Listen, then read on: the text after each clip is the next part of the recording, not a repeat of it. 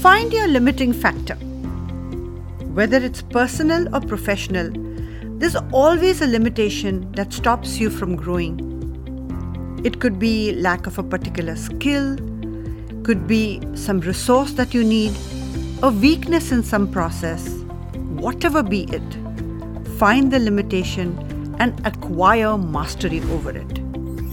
Read up on it. Go to a training, go to a workshop, talk to people about it, find the winning strategies, and do not stop until you overcome your limitations.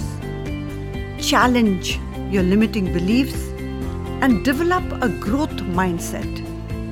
Focus on opportunities, focus on possibilities rather than on hindrances or on restrictions. Shrophism for you, Daily D27 Physical.